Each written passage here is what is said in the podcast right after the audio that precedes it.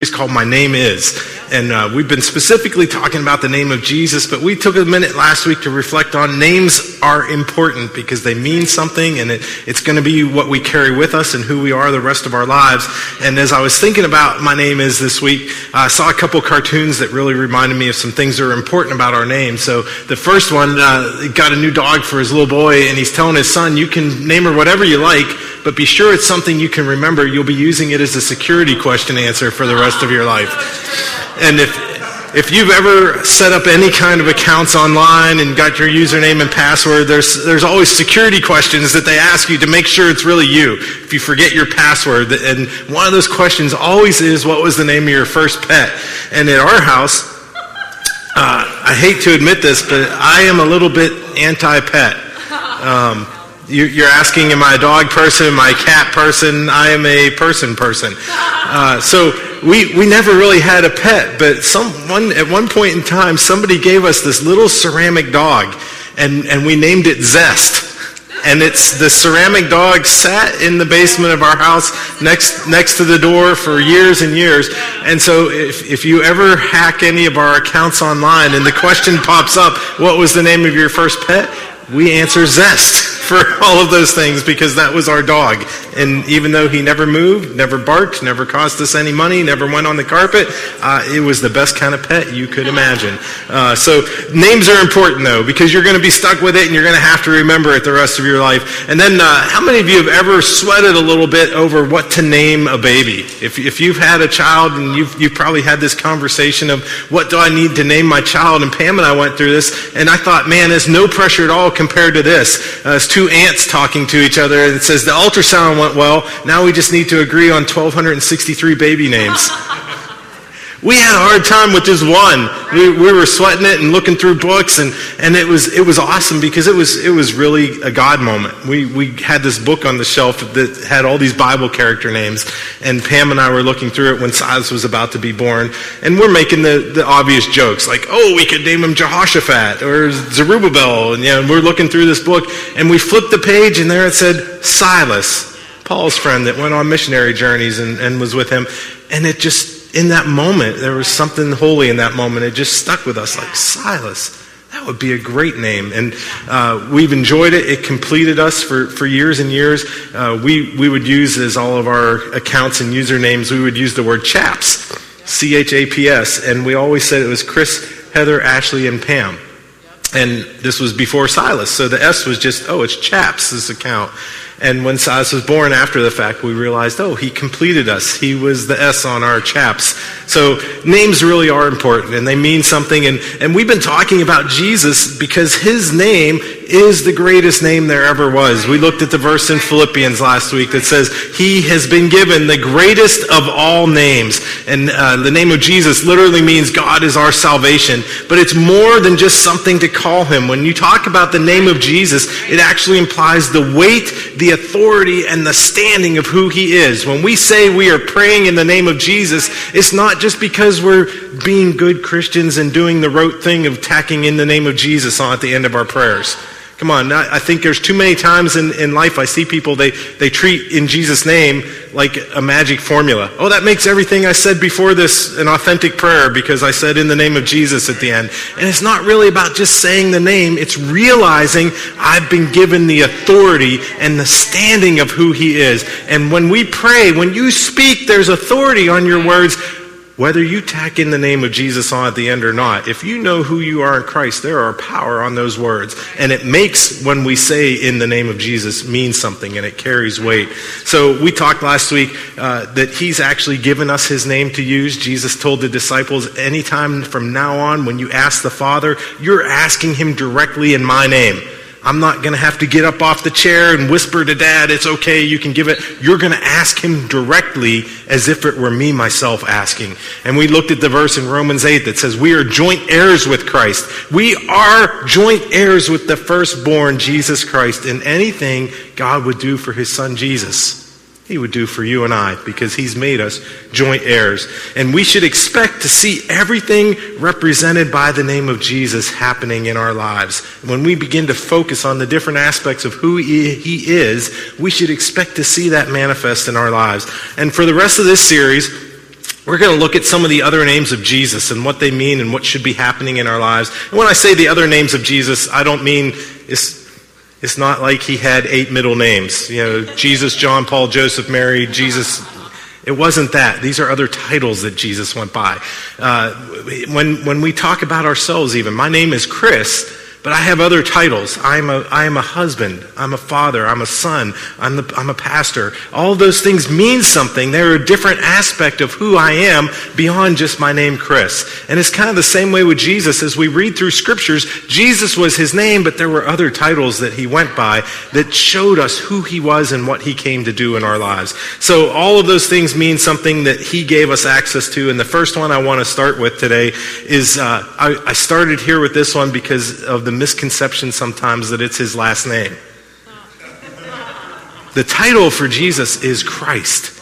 That, that is a name he was given. It's not his last name. He didn't go to the C's in the phone book. Gosh, who remembers phone books? That's, that's pretty bad when you're dating yourself because you remember a phone book. And it was more than just something to sit on at the dinner table. You actually could find out who you wanted to call in those things. Uh, it was more than just going to the C's in the phone book to look up Jesus. That wasn't his last name of his family. In fact, in Jewish culture, if Jesus actually had a last name he went by, it probably would have been Bar Joseph because that was how they referred to their children. Bar means son of, and Joseph was his dad in the natural. Or you could say that he was Jesus Bar Abba, because he was the son of the Father. In, in fact, man, that's too many, too much to get into now, but that, that was the choice on, on the day when Pilate came out to the people and said, Who should I release? Here is Barabbas or Abba. It was the same name virtually, and it was the choice of, Are you going to do this in the flesh?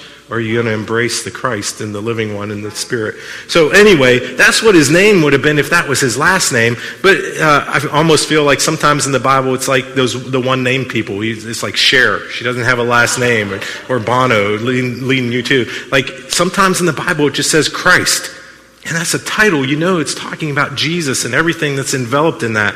And uh, the, the name Christ was the title for the Messiah but it's important to us because Christ literally means the anointed one and his anointing. The anointed one and his anointing. And when we're talking about being so bonded with Jesus and being in Christ, that's part of our access that we have. The anointed one and his anointing. The implication of, of the Messiah, of the Christ, of the anointing was to actually take something and consecrate it to God, to set it apart by smearing oil all over it. Today, in, in our church, sometimes if we're setting somebody in, we just lay hands on and pray for them. But in Bible times, what they would actually do is they would come with a whole flask of oil or a horn of oil, and if they were going to set somebody apart for service to God or to be the king, they would dump that oil on their head and let it run all over them and smear it on them. And that was a sign saying, You've been set apart for something. And we know that the oil is a picture of the Holy Spirit. And when you are born again, when you get saved, He fills you, He sets you apart, He consecrates you by filling you with His Spirit, pouring it out upon you, smearing you with it. You're never the same again. You've been ruined for natural life. You've been ruined for going back to sinful ways because Jesus has set you apart. He's consecrated you and smeared his anointing all over you. We carry something permanent that he's placed in us. And Jesus was definitely anointed. How many of you know that for sure? In, in Scripture, John the Baptist was talking about Jesus, and he said, The one whom God has sent to represent him will speak the words of God, for God has poured out upon him the fullness of the Holy Spirit without limitation. Jesus had access to unlimited quantities. The, the implication of that verse is that there are no measurements when it comes to the Holy Spirit. It's, it's an all or none proposition. He pours it out upon you with no measure. Uh, if you study, some scholars, they argue about that verse saying, was it actually referring to God pouring the Spirit upon on Jesus without measure, or Jesus actually conferring it to his people without measure? And that's part of being the joint heir with Christ. We get all of what he got. So when he is called the Christ, the anointed one, and the anointing he carries, that's part of what we get in our lives and what we should expect to receive. Um, uh, here's another verse for you. Jesus was very aware of what it meant to be the Christ and what it empowered him to do, what he had been sent to do, his mission. In Luke chapter 4, when he got up in the temple to read uh, to the people, he opened the scroll to the book of Isaiah, and this is what he read The Spirit of the Lord is on me because he has anointed me to preach good news to the poor. He has sent me to proclaim freedom for the prisoners and recovery of sight for the blind, to release the oppressed, to proclaim the year of the Lord's favor. Now, last week and today, we made it very clear that if we believe we are in Christ, and in this verse, in this passage, Jesus just gave the job description of what it means to be in Christ, what the expectation is for us to do. As believers, we have a special mission to people who feel worthless. Look at that, to, to proclaim freedom to the poor. Good news. We've come to announce something to you. You felt worthless in your life. Here is something that's worth hearing. What we have to say gives people value and worth in their lives. There's several times in Scripture where it, it equates the, the phrase being poor with not knowing who God was. And we carry something that we get to come give good news to the poor to say there's no need to be worthless anymore in your life. There is someone who has put more value on you than you could ever possibly imagine. We've, we've been called to people who feel worthless. We've been called to people who are bound. How many of you know somebody that's bound? You, you just look at their lives and you're, you're like, man, I don't see any physical chains, but you are bound up and we carry something that can release them. That's what Jesus said the anointing was for. When he knew, I have been anointed, part of what I've come to do, and part of our job description by being in Christ is to set those people who are bound free, to carry freedom to them. We've been called also to people who are blind. There's people that just can't see. Uh, the scripture talks about the God of this world has blinded their eyes. They, they don't see that they're living a life that's so much less than who God created them to be. And the message we carry gives them sight. That's right. There is something you were made to do. If nothing else, you were born to be loved. Come on. There, I, I may not know the answer of what your gifts or your calling or what your profession should be, but I know you were born to be loved. That He made us for us to be loved by Him and to love Him. And if, if nothing else, that, that ought to give us some worth to our lives and set us free and help us to see things from a different perspective. And we've also been called to release the oppressed. There are some people that are going around and the devil is having a field day with them because they've not heard the message. And Jesus says, I've come to release those who are oppressed, to proclaim to them the year of the Lord's favor. Is everybody familiar with what he means when he says the year of the Lord's favor? Yes, no. Some people are nodding at me. Some people are nodding off. Uh, when he says the year of the Lord's favor, every seven years they would have a year of Jubilee. And they, they would forgive people's debts and they would restore property to them. And then every 50th year, it was like a super Jubilee, seven, or the 49th year, I guess. They, they would actually have a time in Jewish culture where they could return to property that their family maybe had sold or given away years ago. And they would be restored to their place in the land. Their debts would be forgiven.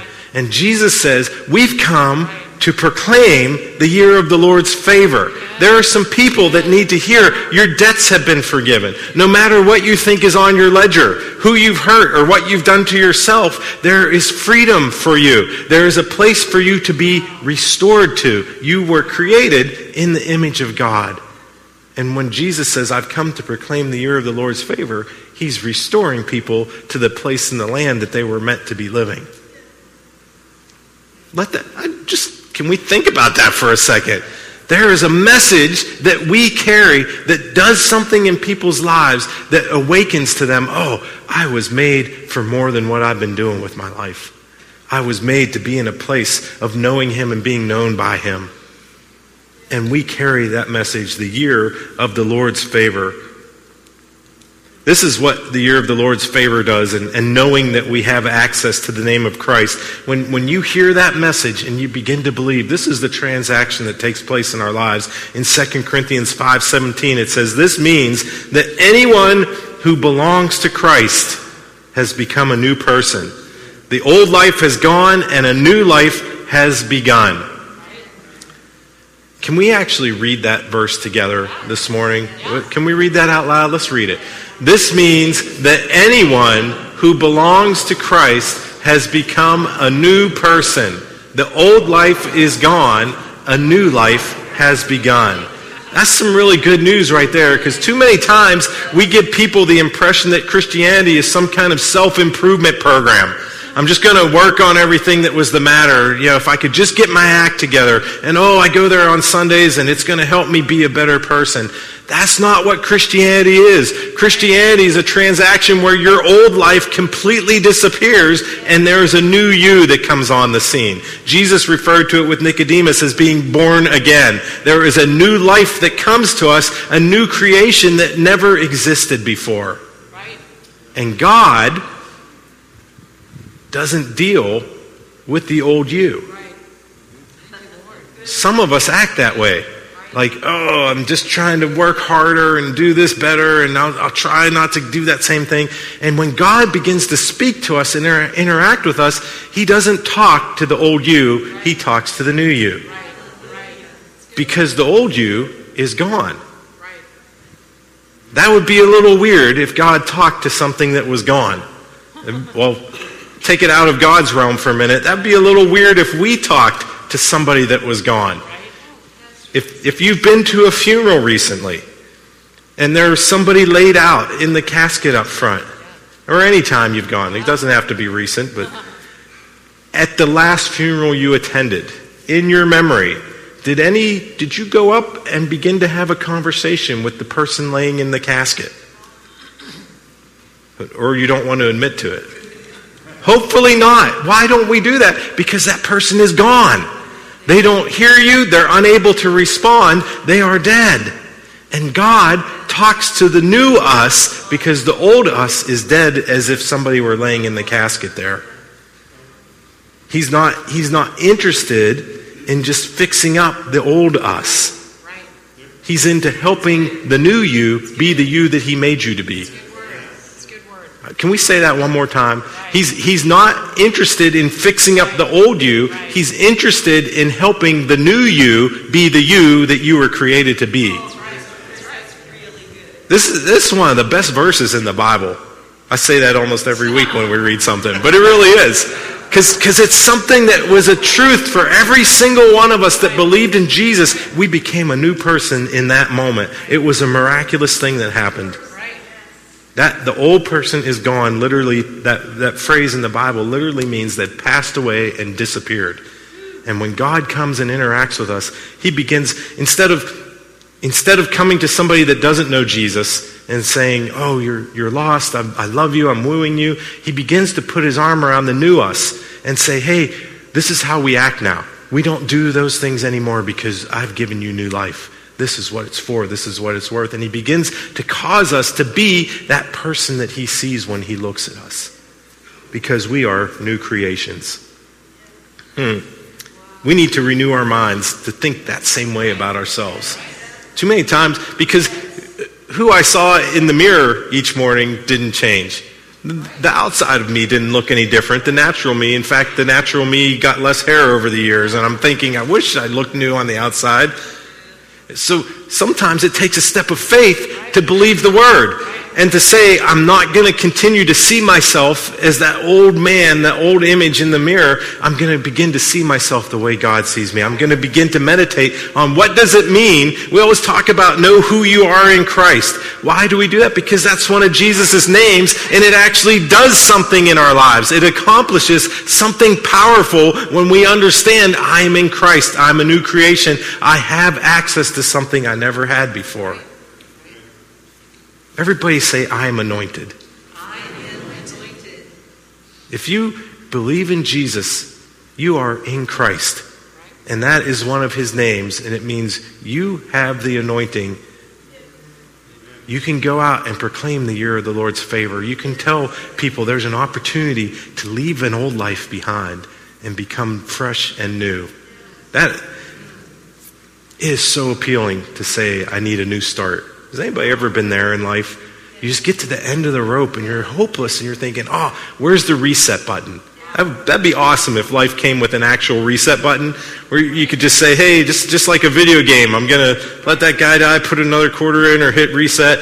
There, there's so many times, yeah, I just dated myself by saying put a quarter in a video game. You know, where's the slot for the quarter on the Xbox? Like, ah, old.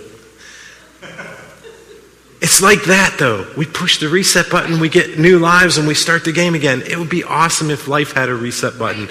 It doesn't have a natural reset button, but there is a spiritual reset that we all get, that we get to be a new creation and say, God, everything that was old has passed, and I am fresh and new.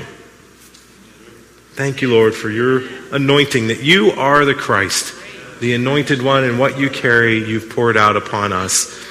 The, the other name I wanted to hit on this morning, uh, we're think, thinking about my name is, and Jesus' name was the Christ. Uh, there's another name that I think is, is very important to me. Uh, besides needing a reset button, have you ever felt like there were times where you're just stumbling through life, that you didn't know the next direction to take, you didn't know the next choice to make? And uh, it stirred a memory in this week. I, I had a traumatic childhood memory, which is very few and far between because I had a great childhood. I had two parents that loved me, me. My mom and dad were awesome. But one time we, we went on this trip to Kentucky, and there was a fun house. Fun, in quotes. And it, it was basically you gave them money and then possibly you were never seen again. Like, that was.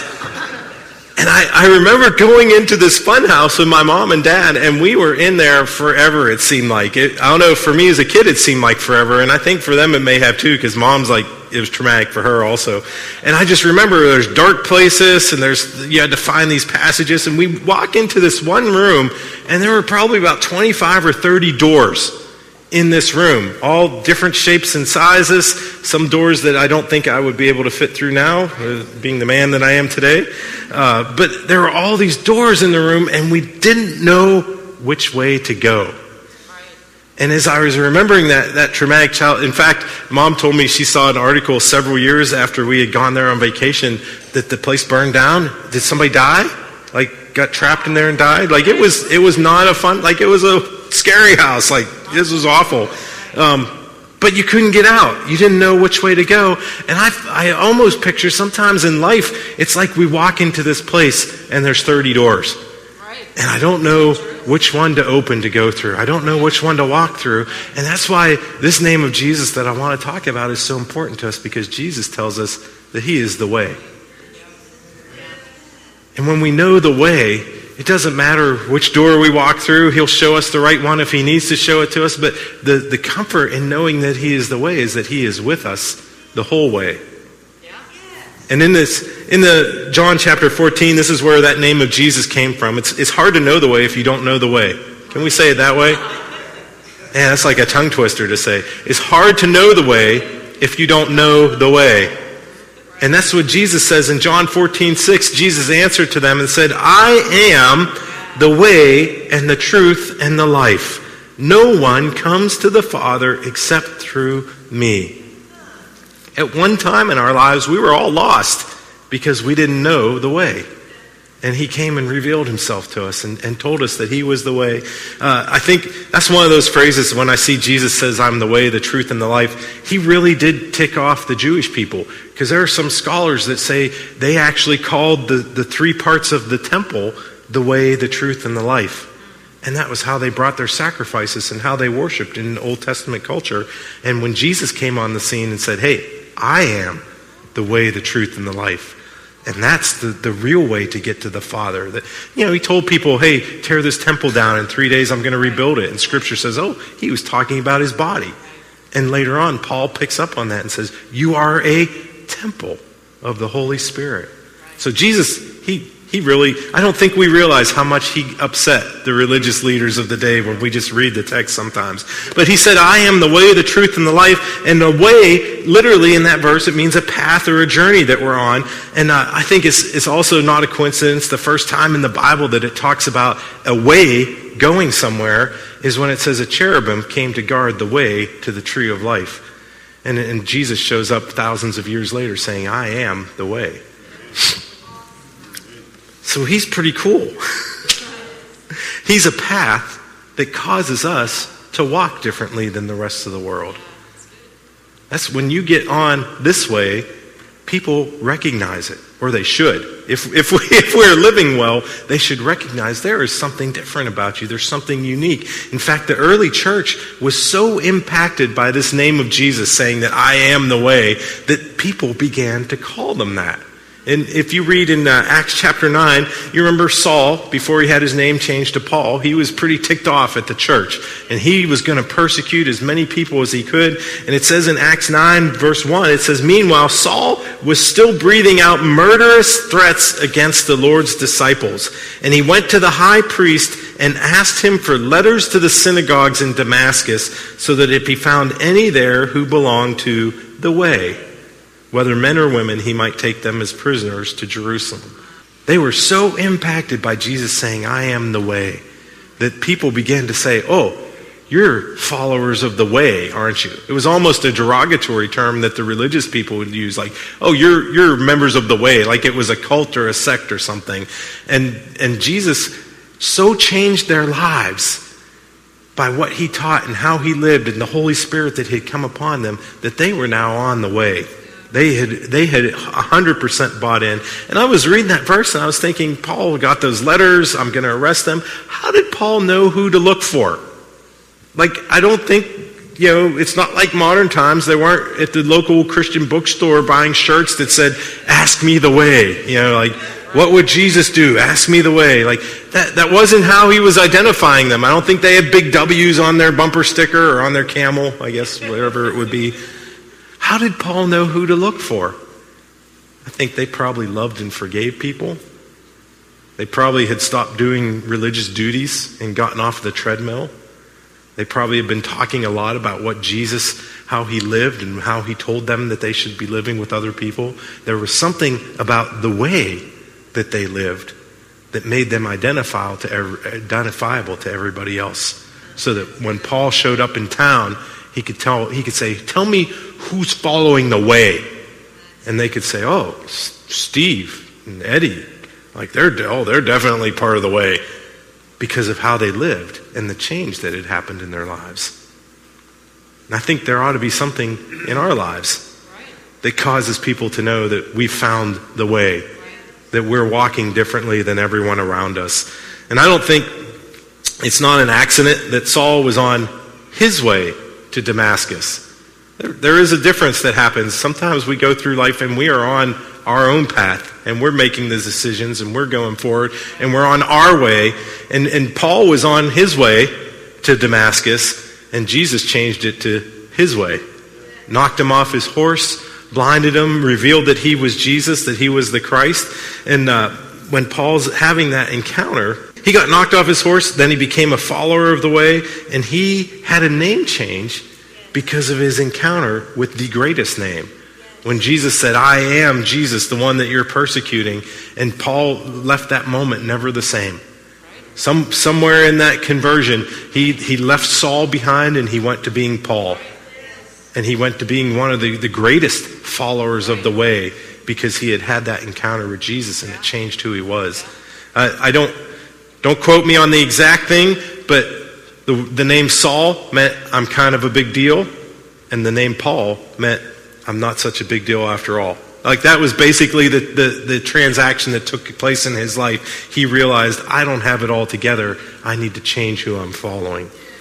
The, I think this, uh, when we're talking about the way, we, we get stuck into thinking that the way should help us make a decision or tell us a choice we have to make. And I think sometimes we get stuck because we think it's going to be specific directions or how to solve a problem. And I think the way, when we're talking about Jesus, the way is more concerned with who we are than what we do. When, when we are truly followers of the way, He's going to be with us no matter what. He promised not to leave us or forsake us. And what he's actually most interested in is who are you being in the middle of that moment, in, in the room with 30 doors? Who are you being? Are you panicking? Are you worried? Are you fretting about it? Are you trying to make your own plan? Or are you saying, Jesus, I know you're with me? And if, if there's a certain door I need to walk through, you're going to highlight it to me. But if it's okay to just walk through any door, I'm not going to be afraid because you're with me. And I know you're changing me, and you are going to be the way even as I'm navigating all these decisions of life. Sometimes that's hard because we, we talk to Jesus and we're like, Jesus, just tell me the next step. Anybody ever have that conversation with Jesus? I don't understand why. Why isn't this happening? I need to make a decision. When's the timing? And we get all worked up about it. And sometimes we need to step back and realize he's most interested in what's the transaction happening in our heart at that moment than the specific decision that we're being confronted with. And I, and I believe that He will speak to us. If there's something we need to know in that moment, He'll give us that feedback and say, hey, this is the right decision. You'll have peace about it. It'll be highlighted, something you'll know. But most important is, are we acting and looking like Jesus in the middle of that? Are we trusting? Are we having peace? Are we getting the worry out of our lives? That's what he's after, and that's what it means to be on the way. So I don't, I don't think it's an accident that Paul was on that road, got knocked off his horse, became a follower of the way, had his name changed, and then he wrote this. 1 Corinthians 12:31, "Now I will show you the most excellent way." And what does he go on after that to talk about? He talks a whole chapter in 1 Corinthians about love that love is patient, it's kind, it doesn't keep record of wrongs. That's, Paul knew the most excellent way because he had in, had an encounter with the way himself. And it changed. He went from breathing out murderous threats against God's people to saying, man, I can't talk enough about love. I, I, can't, I can't love people. I'm so bound and compelled and constrained by the love of Jesus that it just comes out of me in everything that I do. And that was the encounter Paul had with the way, is what should happen in our lives. When we meet Jesus as the way, it changes how we see people. Right. How we interact them, how much we love them, what we're willing to put up with, what we tolerate, the forgiveness that wells up in our heart. There's something about meeting him as the way that changes us. I think when we meet people, we need to ask which way we're on. Is this my own way, or am I walking in the way that Jesus wants me to? Is, is there really love in my heart, or am I upset at them? Am I angry? Is it my way or the way? And this leads us to the action item I want us to do this week as, as we leave this place. It's a very simple one, but sometimes it's hard to do, especially if we're waiting on the Lord and He shows us a particular person. For our action item this week, I want, I want us to show someone that they are loved every day. And it may be the same person every day that God puts somebody on your heart, or you may wake up and He may tell you somebody different every day. And, and I, if I know, at least this is how God works in my life, often it's going to be somebody that I'm like, oh, that's hard, Lord. I don't, I don't know that I really want to do something to show them that they're loved today. Come on, can we have real conversations with Jesus or not? And that's, that's exactly why he would bring that person to my mind, because he's like, oh, I want to see if you're on my way or your own way. So this this week, as we as we spend time with the Lord every day, ask Him, who should I show that they are loved today? That's part of proclaiming the year of the Lord's favor to people, letting them know that they're loved and embracing them and, and letting them have a taste of the message that Jesus has given to us. So let's go ahead and stay in this place. I want to pray for us before we leave. Uh, invite you to come back next week, and we're going to continue to talk about a couple other names of Jesus. I, I got into this, and I didn't get any further than Christ and the way, because I'm not going to do it, but I feel like there's enough titles and names of Jesus that we could talk the rest of the year about who he is and what he wants to do and reveal in our lives. So let's pray this morning and just ask God to remind us that we're anointed and to help us to love people. God, we thank you for this time in your presence this morning. Thank you for your goodness in our lives. Oh God, we just ask that you would remind us that because you are the Christ, we carry your anointing. We, we have a message to proclaim to people that it is the year of the Lord's favor, that you don't have to feel worthless, that you don't have to be bound anymore or oppressed. Lord, help us to carry that anointing well and to release it to those around us. Lord, I ask this week as as we look for people around us to let them know how much they are loved. Lord, stir us with those simple acts that we could do, Lord, to communicate that well to people. Lord, let us, let us be truly ambassadors of your love. And God, I thank you that as we do those things, it changes people's lives. It plants seeds in their lives. It changes uh, a mindset, even. It takes blinders off people, that they see your love flowing through us and they receive it from you. God, I ask that you would bless us as we go from this place. God, continue to let your goodness be seen in our lives. Continue to let your activity increase in our lives. In our day to day activities, Lord, we want to see more of you at work. Lord, bless us indeed as we go from here. We just say that we love you today. We honor you. We thank you for the lives that you've given us. In Jesus' name, amen.